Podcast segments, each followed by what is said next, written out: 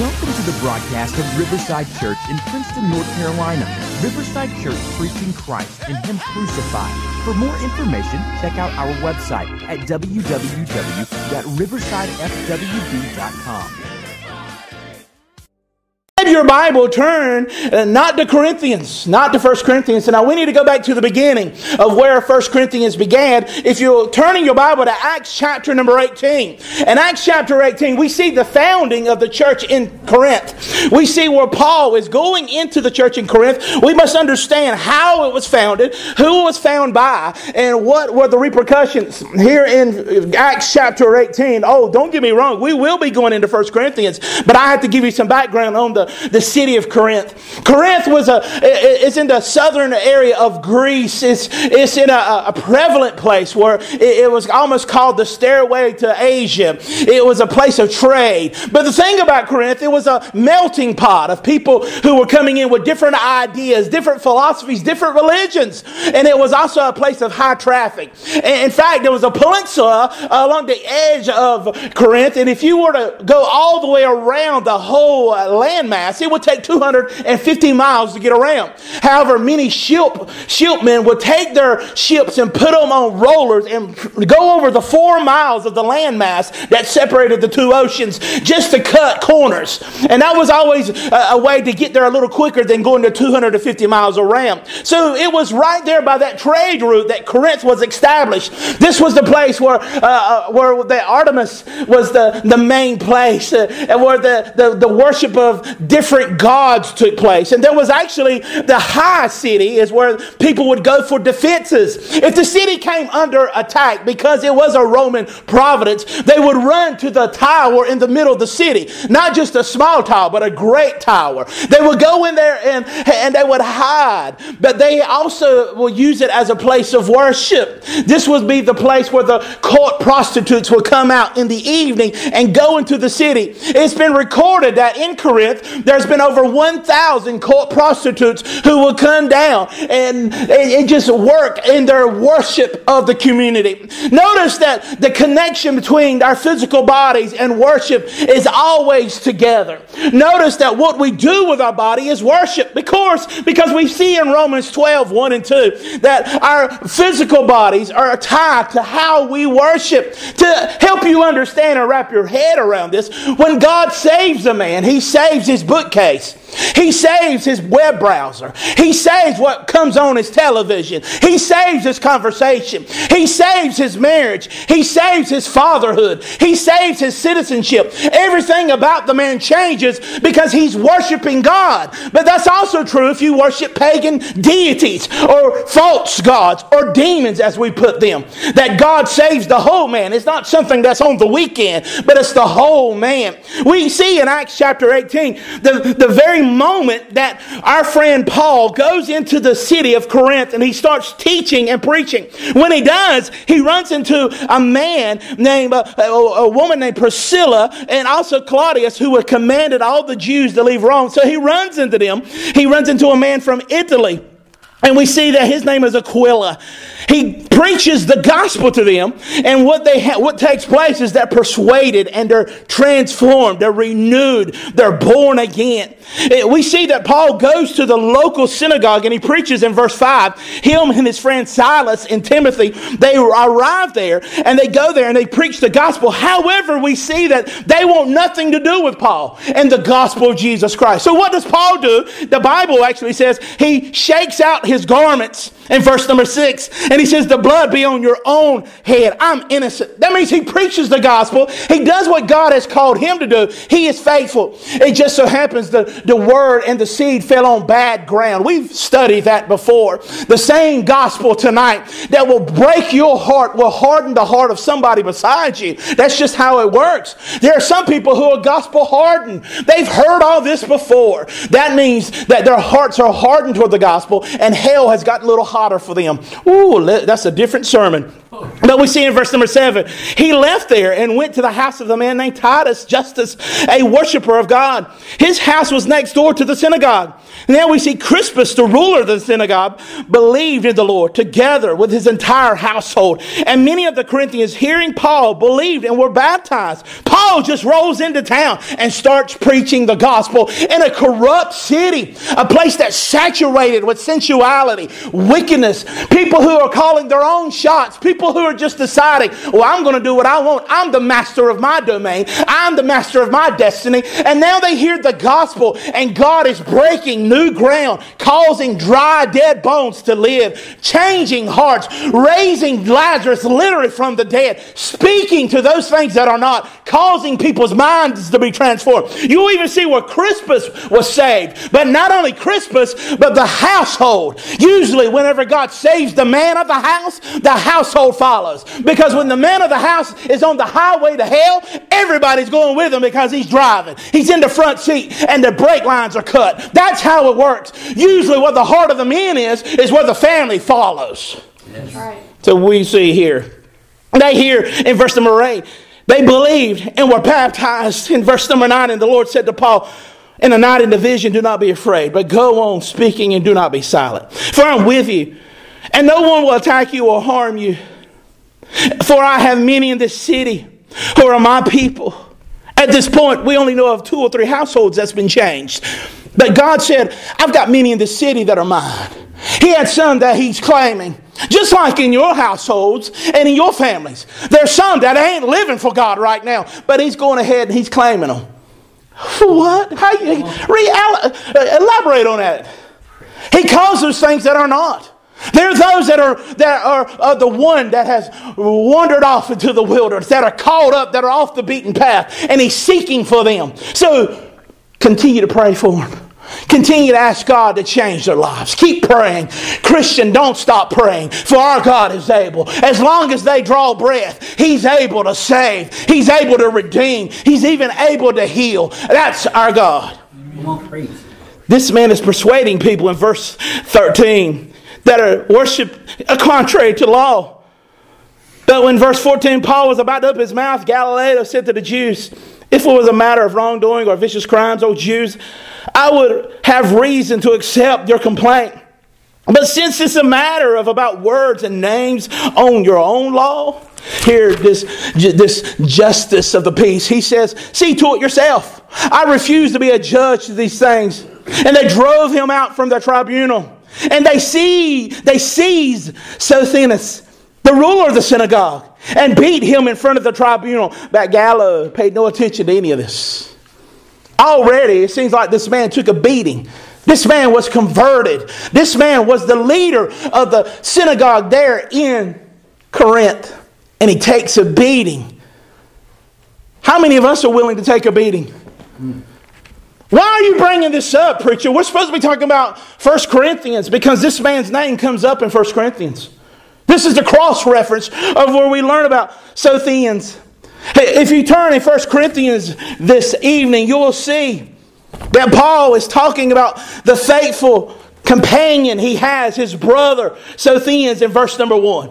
But before we get into verse number 1 all the way, let's begin. It says, Paul, called by the will of God. I want to let you know, Christian, this morning that God has called you. It's not a general call. He just don't go, hey, everybody come here. He calls you by name. He calls because the Bible says he knows his sheep by name. He knows you. That's the problem. He knows you personally. He knows your weakness and your feebleness. He knows you by name. And He calls you according to His will. He doesn't call you out of obligation. I feel like I gotta save them now.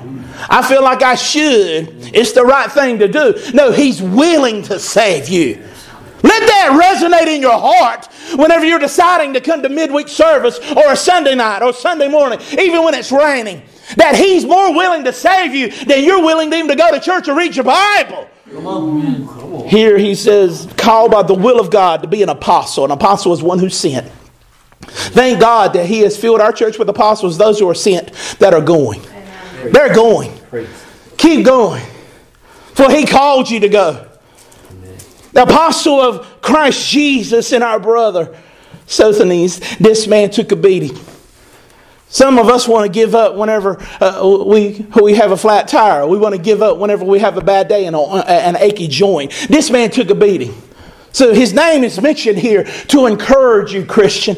You have not been humiliated to the point where they drag you in the streets and beat you to the white meat show, and you are walking around cockeyed now because you took a beating for the name of Jesus. You have not took the name of Jesus to the streets to the point where they made you bleed.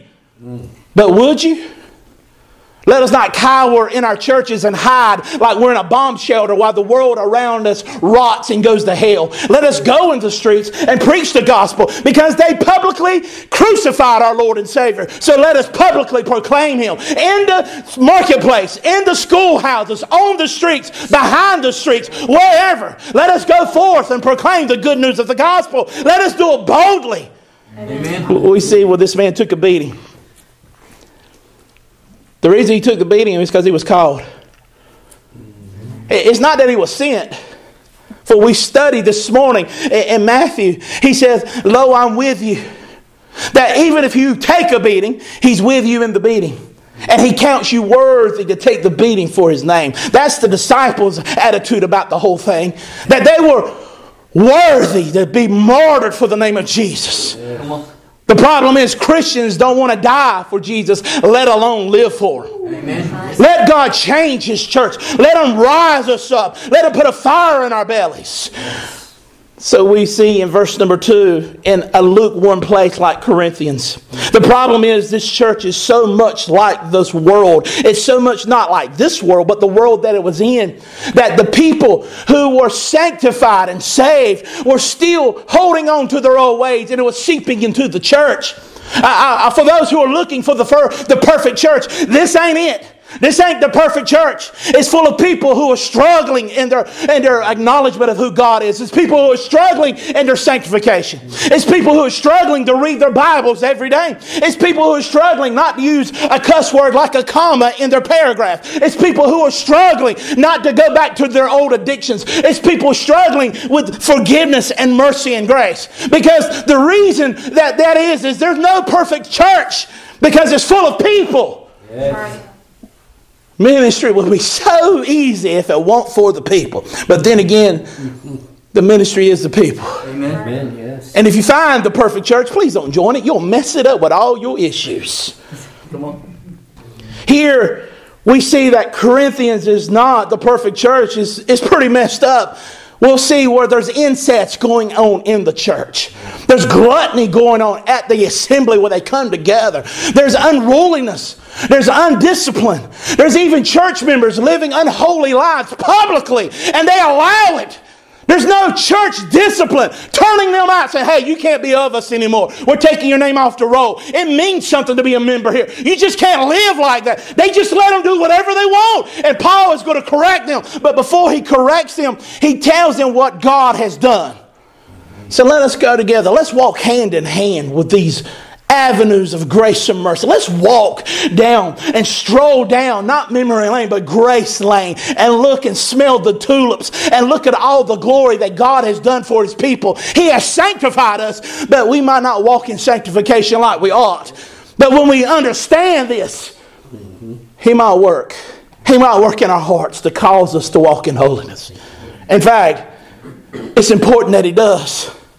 I've told you of the blacksmith who takes the slab of silver and he wants to make a mirror out of it in biblical times. So he would scrub and rub it down until he sees his reflection in the slab of silver. That's what Christ is doing in each and every one of his people. He scrubs and rubs, removes all the dross, all the trash, all the rubbish. He gets out of the way until he sees his own reflection in you and me. Amen. So let's begin the scratching. Let's begin the purging. To the church of God that is in Corinth. He's sending this letter to the Corinthian church, to those sanctified in Christ Jesus, to those who are God's. Sanctified. He's sending it to the saints. Sanctified means saints. I, I, know I joke a lot and I preach to the saints and the ain'ts, but the saints have gathered here tonight. Those who are set apart for God's work. Called to be saints together with all those who are in every place. That's us. The church at Riverside, yeah. the church of Corinthians, and the church of uh, Grantham and Princeton, wherever we are. We're in, in between somewhere in there. Uh, the Neuse River Islands. Where I know our address is Princeton's, but well, we're here. He's speaking to us as well because every place who call upon the name of the Lord, that's us. We call upon the name of the Lord because we know that we cannot earn this kind of mercy. We can't make God, we can't make Him let us into heaven by our good works or our tithing. We can't earn His favor. It has to be given to us, and we call upon His name, and He shows us grace. Oh, that's so good. Let us marinate in this just for a moment. For it's God who saved us by His own will. It was God. I know we free will Baptists, but it was freely His will that saved us. Let's, let's, let's talk about that free will. It was Him. I don't know why He did it. I don't know why He decided to save me, but it was His own free will. Amen. And I had nothing to do with it except the sin that made it necessary. The only thing I brought to the equation was my depravity, my wickedness. And he said, I'm bigger than all that. I forgive you. I redeem you. I set you free. I sanctify you, your mind. He, he says to those who call upon the name of the Lord in every place of our Lord Jesus, both their God, their Lord, and ours. That means Paul's God, Brother David's God, Sister Connie's God, Eddie's God. That is the same God. Amen. He, if he was faithful to Paul, he'll be faithful to you. If he was faithful to David, he'll be faithful to you. If he's faithful to Solomon, he'll be faithful to you. Our God does not change. The problem is that we do. Yes. But then again, Lord, let it be our prayer that, Lord, change me. Make me in your image. Make me more like you. Let me forgive like you forgive. Let me show grace like you show grace. Lord, don't let up on me just for a moment. Hold on to me with a white knuckle grip. Lord, don't let me don't let me go to the left or the right. Lord, you save me. Hold on to me because I know I can't hold on to you. Here he says, grace to you and peace from God. First of all, that don't make sense to somebody who's a rebel against God. Grace to me. Grace is just another word for blessings, blessings towards you. Unearned favor, unmerited favor towards you. He's talking to you, church. He's talking to me. Grace to you. But you didn't earn this. It was bestowed upon, it was lavished on you. Do you feel it lavishing on you now? I'm not talking about goose pimples and feeling the back of the hairs on your neck stand up. I'm talking about looking around that it's the favor of God who's kept you, who's tethered you, who's held you. He says, Grace to you and peace from God. Notice the grace comes before the peace. You'll never have the peace first without the grace. Amen. The grace comes when you hit your knees and say, Father, I've sinned against you. That's His grace towards us. It's His kindness that leads to repentance. Have you not read Romans chapter number one? That He, cha- he, he calls you to repentance. That's His grace. If God wanted to turn you over to your wrath, that's Him just turning you over and letting you do whatever you want. But when He calls you, that's His grace towards you. And then the peace comes.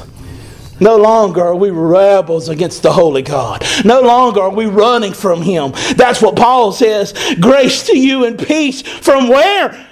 From God our Father. No longer is He just called God, the great deity in the sky who sees us in all our flaws. But now we call Him Abba, Father. We call him who we have close relation with, one we are personal with, is what Paul says here in the Lord Jesus Christ. This being verse number one, two, and three is the introduction that Paul gives us of who we are and who Christ is. And now he'll go into a tirade of a thanksgiving. Because you got to give thanks after you read all that. In verse number four, I give thanks to my God always for you because of the grace of God that has been given to you in Christ Jesus. Truly, church, I give God thanks for the grace that I see in you. I see where God has blessed you, even when sometimes you don't even see it. That's okay. I can see you and remind you how God has blessed you and shown grace towards you. Amen. That you're not laying face down in some gutter somewhere and some shallow grave and lifting your eyes up from the pit of hell. That's a good day if you don't wake up in hell. Amen. For His mercies are new every morning. His grace overwhelms me, it captures me. Here we see, I give thanks to my God that Paul gives thanks and he praises God for what has taken place in the city of Corinth, even though it is flaws, even though it is shaky and probably the most corrupt church in all of history. I still give God thanks for what he's done in Christ Jesus because it's in Jesus. It wasn't their work, it wasn't their hard work, it wasn't their tithing, it wasn't their, their energy, it wasn't their, uh, their trophies that they will put up on the wall. It was Christ who has done these things. That in every way you were enriched in Him in all speech and knowledge. Not only is this church corrupt, but it has the most gifts. They have people who can play every instrument. They had orators, people who can stand behind the pulpit and move the crowd. They can pull on the heartstrings. But the problem was the church was impressed with people who were efficient and making sure the trains ran on time, making sure that the books were balanced, but not interested if those people were people of character. Come on. They didn't care how the minister spoke to his wife. They didn't care if the minister treated his children well, as long as he made them feel a certain uh, kind of way from the pulpit and get them excited and did a little jig and a jug and shuck and get people excited. That's all they cared about. That's all they wanted to see a performance. They didn't care about his character.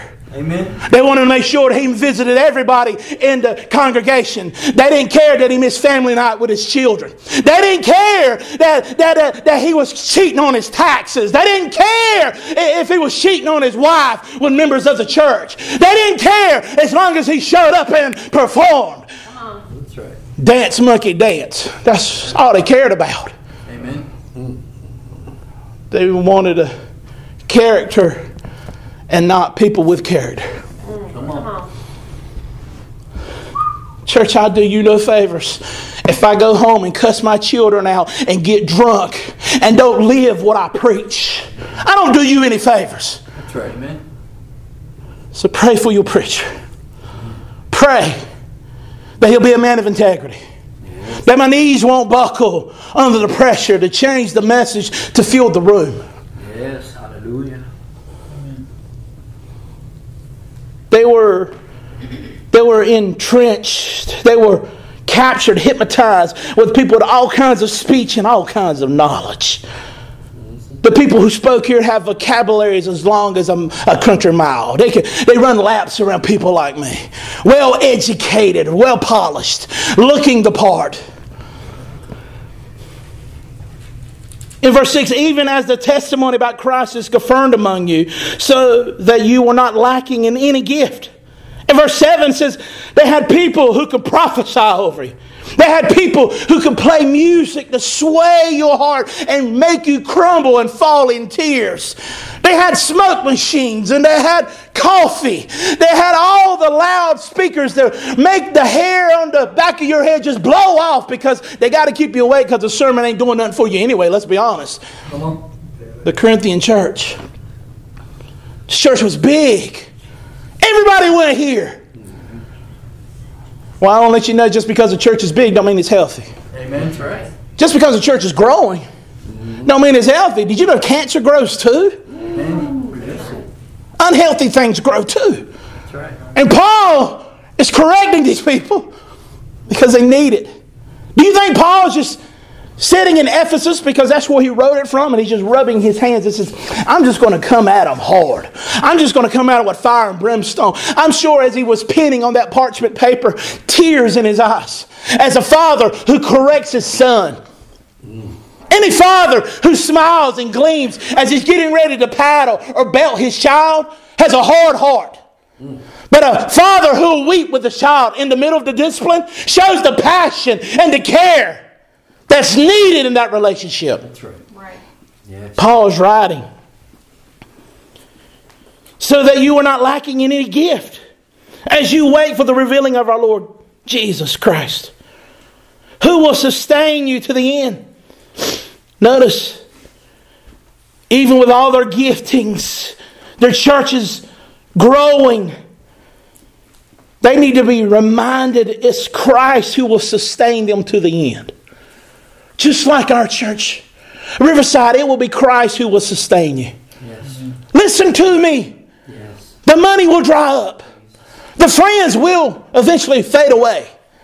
Family will forget to call you back. But Jesus will sustain you. Amen.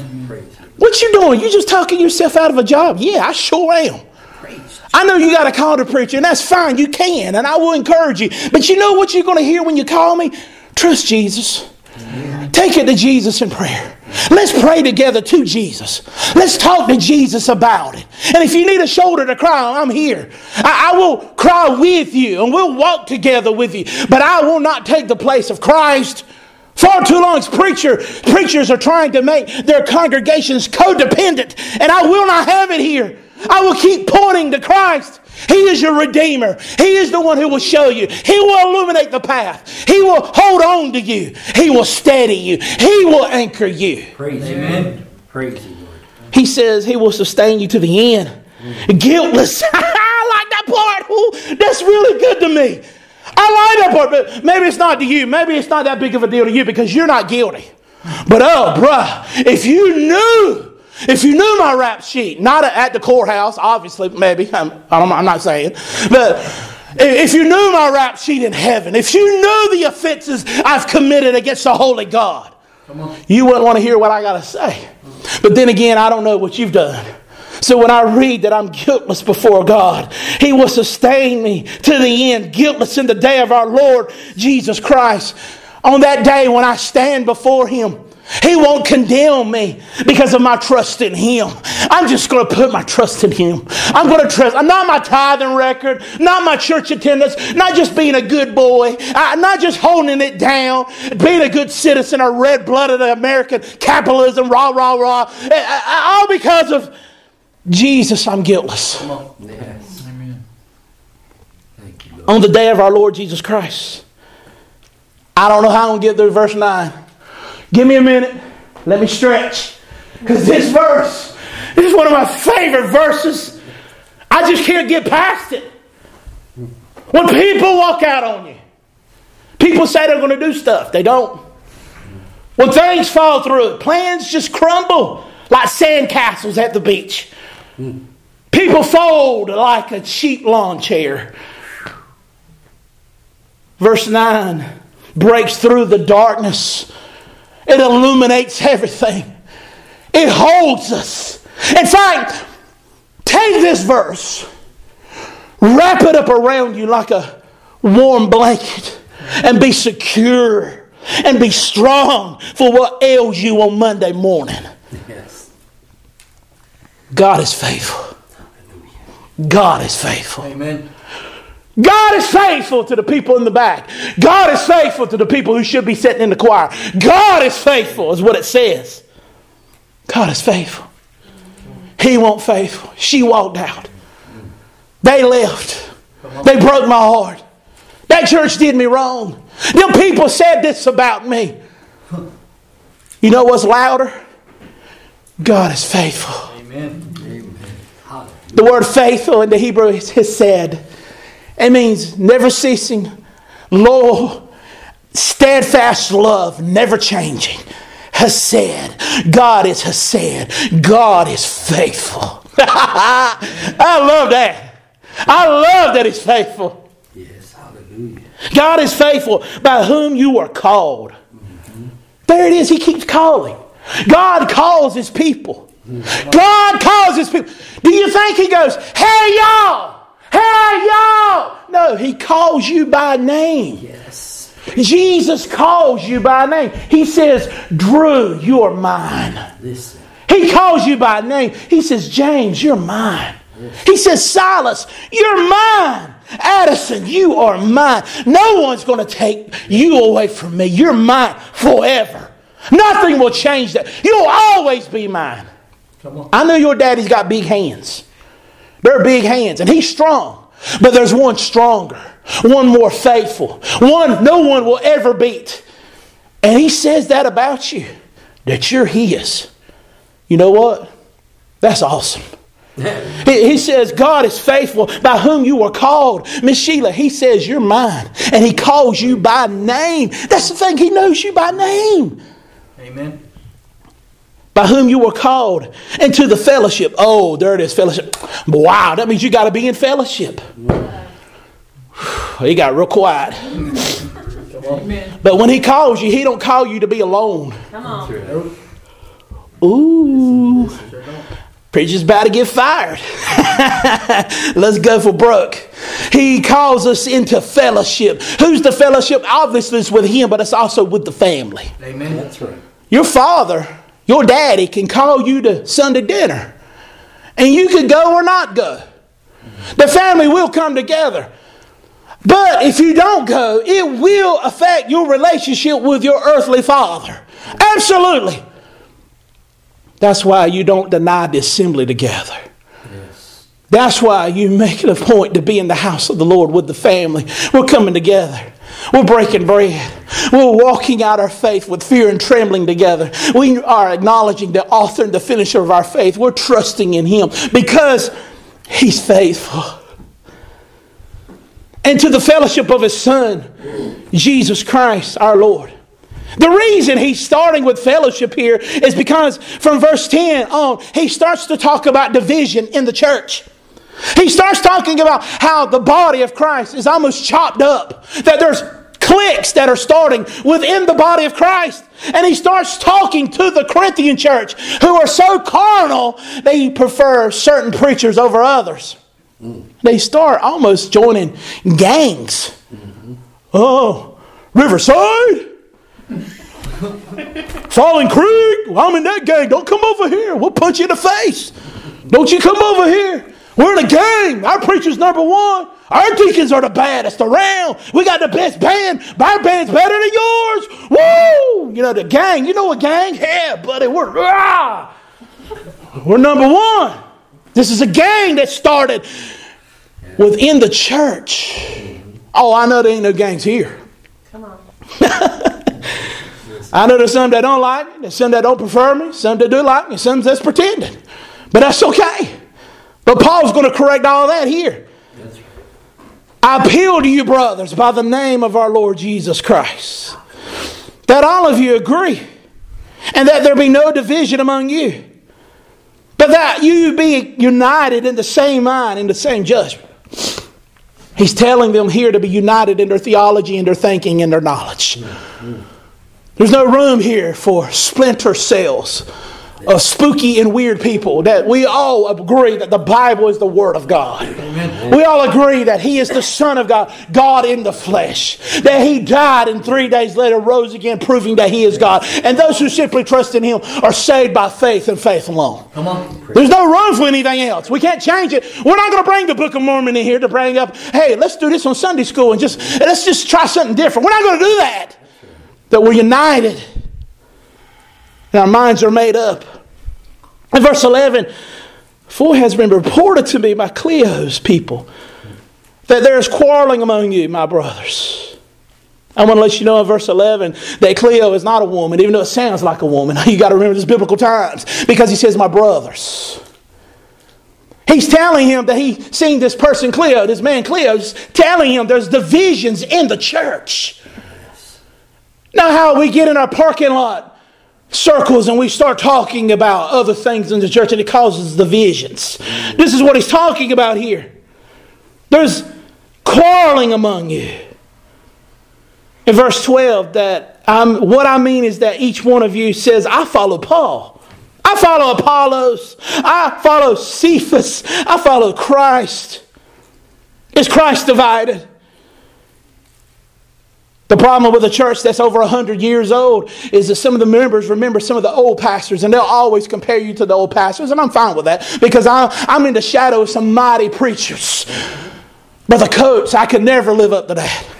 There's Dennis Pollock, who's a machine, who's been in ministry for 40 years. And if I pray that God gives me the ability, endurance, and the strength to even preach half that long.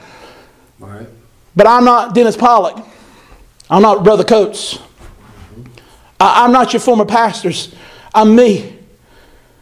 I'm the least of all pastors. If you if you had a pick, you wouldn't have picked me. And I don't know how we ended up like this in this situation, but God called me here. And He called you to come and hear what the word of the Lord says and not my opinions and not my thoughts before we go verse by verse, chapter by chapter. And if you miss your old pastors, you can go dig them up and listen to them, or you can go down the street and listen to them. But in the meantime, I'm going to be standing behind this pulpit until you vote me out, or God says, hit the road, and I'll be faithful at my post. Mm. And I know that may be a little strong Kool Aid for somebody, but somebody just needed to hear it. I want to be faithful. Amen. God is faithful. Will you be faithful? Hallelujah. He says uh, that there who say, I follow Paul. There's nothing wrong with Paul. There's nothing wrong with Apollos. If you remember, Apollos shows up later in chapter 19 of Acts. He's a fiery young preacher. He goes to Corinthians and he starts preaching the gospel there and he sets the church on fire. However, with a fiery preacher does not guarantee that the church will be reformed. Not everybody there would adhere to the gospel and be transformed. So I don't take it personally when people in the pulpit don't listen to what God says. I, I, I used to did. I used to gauge my performance by how many pews were empty or how many people served God.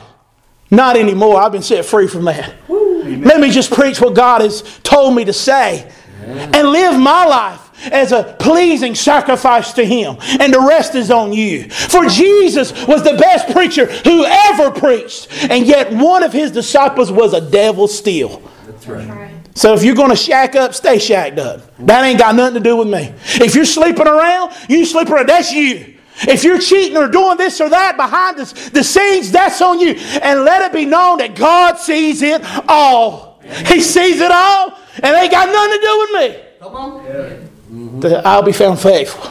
Amen. If you don't like that, business meetings in a couple weeks. Amen. Y'all think I'm trying to get fired, but I'm not. I just always preach with my resignation letter in my pocket in case you don't want to hear it anymore. I'll find a pulpit, or God will find me a pulpit where those people will be receptive with what saith the Lord. You knew when we're going into First Corinthians, it wasn't going to be daisies and rainbows. You knew that. It wasn't going to be Skittles and Hershey Kisses. You knew this was going to be hard meat. Mm, so on. let's break our teeth on it and continue. Yes. He says, I follow Apollos. I follow Cephas. There ain't nothing wrong with Cephas. That's Peter. He's one of the disciples. I follow Christ. Not only here at Riverside, but we just do that across the board in all denominations and all Christianity anyway. I'm for Jimmy Swaggart. Oh, I, I love Rod Parsley. I, I, love CBN News. I love uh, Pat Robertson. We do that across the board and we join, join gangs and we defend preachers more than we defend the gospel. Listen, listen. Oh. Oh, I follow Christ. Is Christ divided? Is Jesus walking around disjointed? Is his arm over here and his leg over there and they just don't get along? Is what Paul says. Was Paul crucified for you? Paul asked this church, was he crucified for them? I'm going to ask our church, I, I, I, was I crucified for you? No. So if your preacher says something off color, but when he's not behind the pulpit, show grace and mercy. Uh, when you see that I, I fell here or I, I, slipped there and I'm not keeping my P's and Q's and, my, uh, everything upright like I'm supposed to, show grace and mercy because I didn't die for you. I'm a flawed man just like you are. Speaking of which, this morning when I was preaching, I transposed the ninth and eighth commandment. And I noticed that many people like, mm, wait a minute. And it caught me out. I was like, okay, I did do that. And you know what? It tickled the preacher because it showed me that I've been faithful here and you're hearing it. And you're memorizing it. Psalms 119, 11. I hid his word in my heart that I don't sin against him that you know his laws and his commandments. And then when I slip and I mess up, you knew, you saw it. Because some of you told me afterwards, hey, you, you, you put the ninth commandment into stealing. You, you flipped them, and it was good to my soul. So thank you for adhering and let it fall on good ground. And pray that when I slip and when I mess up, because as I grow older, I find that I'm slipping up quite often or I'm admitting it more. pray that God helps me and keeps tight watch over me. Amen. That I study to show myself approved. Amen. Thank you, church. Thank you for, thank you. That's just good to me. After, after seven years of plowing into the ground, God is doing this work. It's so good to me. Amen. Amen. Let's continue. That was just good to me. That's just a moment. Is Christ divided? Paul crucified for you? Or were you baptized in the name of Paul? You notice, congregation, that I make it a point when we baptize here, because I love baptisms. I tried to get the fathers to baptize, the daddies. No matter how old they are, I get the daddy to do it because preachers come and go. But that's your daddy. He's the head high priest of the household. He's supposed to lead the family. And you'll remember the day you were baptized or the day you baptized your children. Amen. Amen. That's what Paul says. I didn't baptize. There ain't nothing wrong with baptizing. He wasn't trying to baptize people to, to get a crowd around him saying, Well, I baptized you. Now you're mine. You're in my gang. That's what Paul's doing here in Corinth as he starts to teach. So that no one, in verse 15, no one may say that they were baptized in my name. In verse 16, did I baptize also the household of Stephanas? Beyond that, I do not know whether I baptized anyone else. For Christ did not send me to baptize, but to preach the gospel. Mm. And not with words of eloquent wisdom, lest the cross be emptied of his power. Mm. Church, God didn't call me to go feed the homeless. He called Eddie to do that. Amen. God didn't call me to work with the middle schoolers over abroad. He called Edwin to do that. Amen. He didn't call me to, well, he did call me to the prison. Praise God. He called me to, but he didn't call me to do the food pantry around the corner. He called Angie to do that. He didn't call me to lead the ladies' auxiliary. He called Miss Connie to do that. Church, he's called you to do those things. And He's called me to preach. Amen. That I might be faithful to that. Did He call me to go to your barbecue every weekend? Go play ping pong at your house. Just sit around with you and kiss your boo boos and handle your troubles and be your personal counselor. Don't get me wrong, I do house calls and I will stop by your house and see you. But I'm trying to preach myself out of a job. I'm telling you to cast your cares on Christ, for He cares for you. Preachers will come and go. You know this. Preachers will come and go. But Jesus is eternal. Amen. Verse 9 says, He's faithful. He's faithful. Amen. When preachers are not faithful, He is. When deacons are not faithful, He is. When Sunday school attendance is not faithful, He is. When choir directors are not faithful, He is. Jesus is faithful. Amen. I, I want to let you know that he said, I, I did not come with words of eloquent wisdom. I'm glad. I'm glad because I, I, can barely speak English. I can't speak Spanish like Edwin. I don't even ask. That's why I ask him to say it first and I try to mimic it. I, I barely got a grasp on the English language. I can't do gymnastics with it. And he says, Let the cross of Christ be emptied of its power. Mm. The simple gospel which was presented to you this morning. You heard the gospel. Some of you, I saw tears in your eyes as it was like a sweet melody that you remember. You know, melody, it causes for you to have memory. You got to remember the, next beat. Oh, yeah, I like, okay, I know what's next. Uh, uh, uh. And you hear the drums and you remember. So when the preacher recounts all the laws of Moses and how we're slain, we also remember as the beat changes, as the nails are driven into the hands of Jesus. Jesus. The thunder rolls over uh, Mount Calvary as Jesus hangs his head with tears in his eyes and says, Father, why have thou forsaken me? And the beat changes again as he looks up into your head. I commence my spirit and he gives up himself to save wretches like us. Then the mourning and the slow song starts to dip and you can feel the heaviness of the heart as they take him down, wrapped him in spices and laid him in a tomb. And that song continues for three days. People mourn. The heartstrings are pulled. People bawl and weep because all hope is lost. But then on that third day, the stone rolls away. The trumpets blast. The earth shakes. And our Lord stands victorious, walking outside the grave. And He tells us to trust in Him. Oh, what a sweet song. Amen. Can you hear it? Oh, it's like music to my ears. And I'll never get past it. I'll never get over it. That Jesus would die for a wretch like me. Amen. And you notice all the words I use, maybe five or six letter words. I can't say, that he is the hypostatic union. I can't spell that. I don't even, I know what it means. I don't have a great college degree to just drop on you. Come on. Mm. But then again, you don't need that. You just need it plain. You need it plain as well as the seven year old here in the corner needs it that Jesus died for sinners because that's all there is. And that's good enough. We don't need to change it up. We don't need to take the old rugged cross to bring it into front, throw some glitter, throw some lights on it, put a smoke machine around it, and maybe sand it down so the edges ain't so rough. Maybe paint it, make it gold, put rainbows on it, whatever. Just anything that, that will hide the stains of the blood. Get rid of those thorns. Let's put a let's put a robe over it and make it uh, plush and Louis Vuitton. Let's put some fuzzy dice here. Anything. Let's just forget the cross. Put anything else up there. No. Let's mention Jesus. Yes. Let's mention the cross. Let's mention hell. Let's men- mention death, hell, and the grave. Let's mention victory. Let's mention comfort, mercy, and grace. That's what he says here. Lest the cross of Christ be emptied of his power. The cross is working its power here tonight. For it's the cross that saves sinners. Not therapy, not medicine. Come on. They say that you got issues and you just need therapy. No, you, you just need to repent. Yes. Amen. Trust in Jesus. Jesus. He died for sinners like me. Let's bow our heads and pray.